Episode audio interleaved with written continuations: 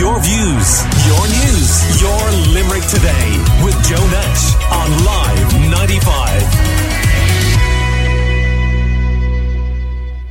Now, I am delighted to be joined in the studio this morning by Limerick's very own Rose. Molli-Ann O'Halloran is with us. The annual Rose of Tralee is just around the corner now with the festival kicking off on August 18th. Uh, Molli-Ann, you're very welcome. Uh, you must be excited, nervous. How are preparations going? They're going amazing. I actually was just in Barretstown and I was in Killarney races last week and a couple of weeks ago. So preparations are going unreal. They're fab. So I, I imagine you watched the match as well yesterday, did you? Of course I did. Yeah, I did. yeah. Where did you watch it yourself? I actually watched it at home. All my family in the house were up in Croke Park, so I did. I watched it from home. Okay, and uh, what does it mean to you going to the Rose of Tralee Festival, knowing you're going uh, from the county that won four All Irelands in a row? I think that as a Limerick person, it's just absolutely amazing just to be able to support my county. Like I, I'm just, I'm really proud of the work that all the players have put in. I think that you know what? There was no doubt in my mind that we were going to get it yesterday. Even it was just in the second half, we really did put the work in. It was just absolutely unreal. The match was, I was hanging off the seat. It was absolutely unreal. And have, have you always been a hurling fan? Yeah, my brother actually played for Na Piarsaigh when we were younger. So a lot of matches, a lot of Tayto sandwiches, a lot of MiWadi Orange put in the boot. So yeah, I'm definitely a hurling fan. Okay, fantastic. Um, so your preparations for the, the festival itself, what what are you planning to do between now and August 18th? What do you have to do? What I have to do is it's a lot of dresses. So organising dresses and organising little bits and pieces like accessories and stuff like that.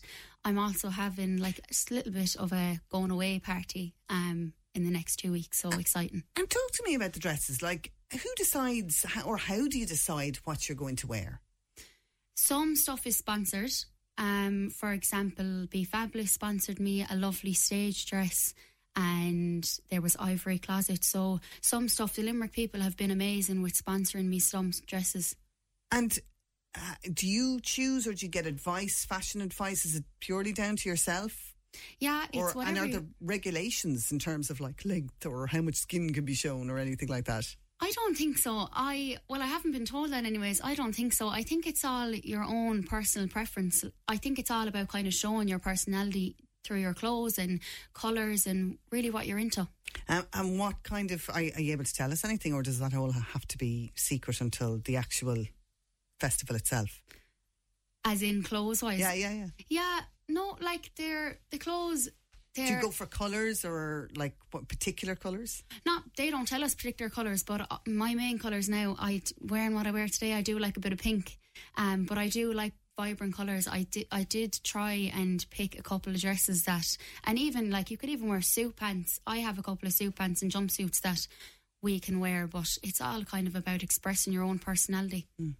So you represented Autism Supporting Diversity Ireland at your selection night. Are you representing them again at the festival itself? I will be representing them. They won't be shown on my sash, but I'll definitely be representing them in my heart. I actually have someone from ASD Ireland. His name is Keith. He runs ASD Ireland, so he'll be there hopefully with some of his crowd as well, supporting me. And Molli-Ann, you have ASD and Asperger's yourself. I do, yeah. Yeah. Uh, are you hoping to sort of challenge people's perceptions of the condition at the festival? Do you know what it is? I think um, I didn't think that I could overcome the fear of um, showing that I had ASD or Asperger's, just because before the Limerick Rose, I had never said it out loud. Like, obviously, my family knew, but I had never said it um, in a public space. And I think that the Rose of Tralee has been so diverse and really inclusive and something that I actually really wasn't aware of. And the fact that even the Limerick Rose Centre, they really just wrapped me up in bubble wrap and completely, like, I explored, like, they just completely wrapped me up and helped me and showed me that they want me to be included and it was something that going into the Limerick Rose Centre I I wasn't 100% sure what the not regulations but what kind of they would accept and they have shown me that they they really do accept it and I think for the autism community as well I actually had two I had a mother in Barretstown and I had a mother in on the Limerick Rose Centre even before that I got selected and they both came up to me and said that I had restored their faith in their own children. Sorry, it actually makes me get upset. Yeah, no, I, am I'm tearing up here because I, I, can think of it like the, the, the, the inspiration you must be to, um, you know, parents who have young kids and they're, you know, they maybe just got a diagnosis recently and they're wondering what's ahead for this kid. So it, it exactly. means an awful lot. It was for like, for example, when I was in school, I found it so difficult and I feel like parents who have children with autism like definitely see that when you're in school it's such a hard it's such a hard time in your life. And I found it really difficult in school. And to be quite honest I don't think that I think that my mum didn't re- know if I was going to finish school. And I'm in college now at the minute so it's been a big step. And even to be in the to be the Limerick Rose I think it's just like it's a step that I never thought that one I'd get the opportunity or two that I would thought that I would have taken and I'm so happy that I did fill out that application. And have you any concerns about the festival itself because obviously it's you know there's it's a very big festival, big crowds, all that. There's an awful lot going on. It, will it be more difficult for you to manage than for some of the other roses? It might be a little more difficult, but I think that there is a stigma with autism where you're told that there is only a certain limit that you can do. But I definitely think that we are on the right track to breaking down that stigma. Whereas, of course, I, I get a bit flustered socially. I get a bit flustered when I'm talking to people, big crowds, but I definitely think that I'm I'm well able and that I'll do the autism community proud and show them that anything is possible and that if you really do put your mind to it, that you can do it the talent is something that uh, people talk about an awful lot in the in the festival. Are you doing anything uh, for it uh, on stage yourself? I hope to sing on stage. Oh wow! Oh, I do. Goodness. I hope to sing on stage. Yeah. Okay, that that's that's uh, you know, nerve wracking for anybody who's not a professional singer, like any sort of performance, standing up in front of all of those people. So fair play to you, even considering it.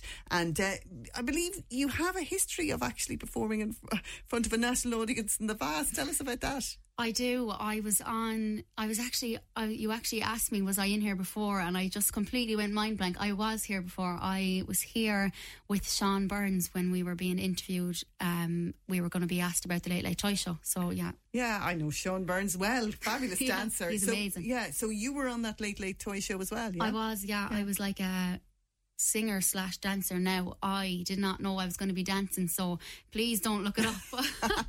it was awful, but no, it was it was such a good experience, especially for me socially and like meeting other kids and. So, so things like that made a difference to you growing up, and you know being able to cope. Definitely, it was. It was the fact that people, especially adults, were looking at me as the same as everybody else and not separated into a group because I do feel like that sometimes, of course, we have these support groups for the autism community, but I do feel like sometimes we can be separated. And the fact that they let me in and they did know about it and they let me in and gave me a chance and I'm sure there's so many kids as well that want that chance, but I do feel like the Late Late Toy Show is so inclusive, especially with the Down syndrome community, yeah. the children who are suffering with illness and autism as well. I just well, look, Molli-Ann, you are an absolute fabulous ambassador for the autism community, but for the entire county of Limerick. We will all be looking forward to you adding to the victory that we had um, uh, yesterday, uh, you know, in the Rose of Tralee Festival. But look, whatever happens, whatever happens in the festival, we just hope that you enjoy it because we'll be very proud to see you on stage and representing all of us. Enjoy it. Thank you all so much. Thank, Thank you. That's Molli-Ann O'Halloran taking part in the Rose of Tralee Festival later this month. Your views, your news, your Limerick today with Joe Nash on Live 95.